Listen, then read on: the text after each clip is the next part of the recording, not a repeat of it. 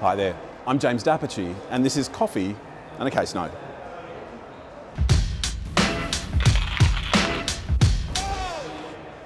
Kez. This is empty, by the way. Today, uh, we're going to start off with uh, a bit of a sad um, uh, commencement to the set of facts today, team.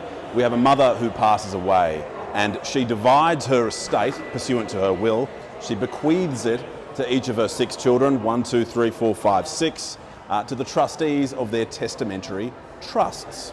Uh, each of those children uh, is, in almost all cases, and we'll come to that, the trustee of their own trust. Right, what are the assets to be distributed in these six parts?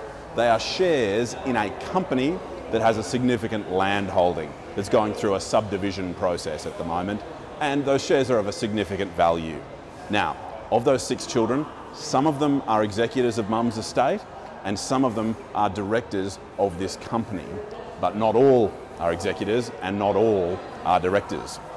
I expect you know where we're going. The relationships between these siblings breaks down over time, sadly, um, and disputes arise about various things. But for our purposes, we're going to speak about three of those various things. Now, one of our siblings claims to be the permanent director. And pursuant to the constitution of the company, the permanent director uh, has additional powers uh, in relation to that directorship and is sort of an, an elevated, more empowered party. Uh, there are disputes about the transfer of one sibling's shares being made to the wrong party. We'll come to that. There are disputes about documents that have been requested and not being given up. So these flare ups occur and they are sufficiently um, irritating or disgruntling for the relevant parties that two plaintiffs commence corporate oppression proceedings. And what they say is that each of these examples, the permanent director point, the documents point, and the share transfer to the wrong person point, are oppressive in the section 232 of the Corporations Act sense. And what they then say is that, right, pursuant to section 233, that oppressive conduct means the court should order the existing board, the existing two directors go, and they are replaced by two other directors. Get rid of the old board, bring in the new, because these three things and others are oppressive. Right, the court says no. Why does the court say no? In relation to the documents point, what the court says is that there are some circumstances where the withholding of requested documents can be oppressive, but in this case, they're not sufficiently oppressive to ground dissolving the whole board and bringing in more directors. Similarly, um, the permanent director claim, in the absence of being able to point to any specific conduct of the permanent director that is oppressive, is not enough to ground orders of the kind sought.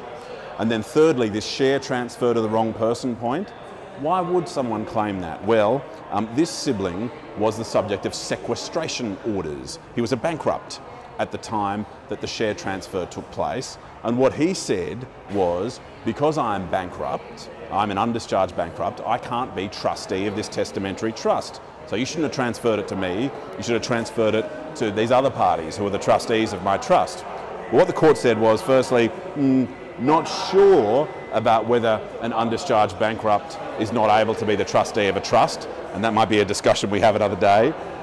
But in any case, the shares were eventually transferred to the correct trustee and there was no harm done. So there was no issue arising from that failed transfer or from that irregular transfer that actually caused any damage and certainly not sufficient damage to dissolve the board. Now, if we move to the board dissolution, what they wanted, they didn't want to wind up of the company or they made a late application for a wind up that they weren't seeking at the start, so they didn't get that. They didn't seek a share sale. They were really seeking for two directors to go, or sorry, the sole directors to go, and two new directors to come in. And the court considered this, did not make the orders for reasons including that that might itself be reverse oppression. So if we say these two directors are oppressive, we get rid of them, then we bring in two more directors, and they're likely to be oppressive to the interests of the former, the former board. So you can sort of imagine the court's thinking there. In any case, I hope this discussion was of assistance to you and of value to you, and I will look forward to joining you again soon, but not too soon, for another coffee and another case note. Hopefully, I'll have a full cup then. Cheers.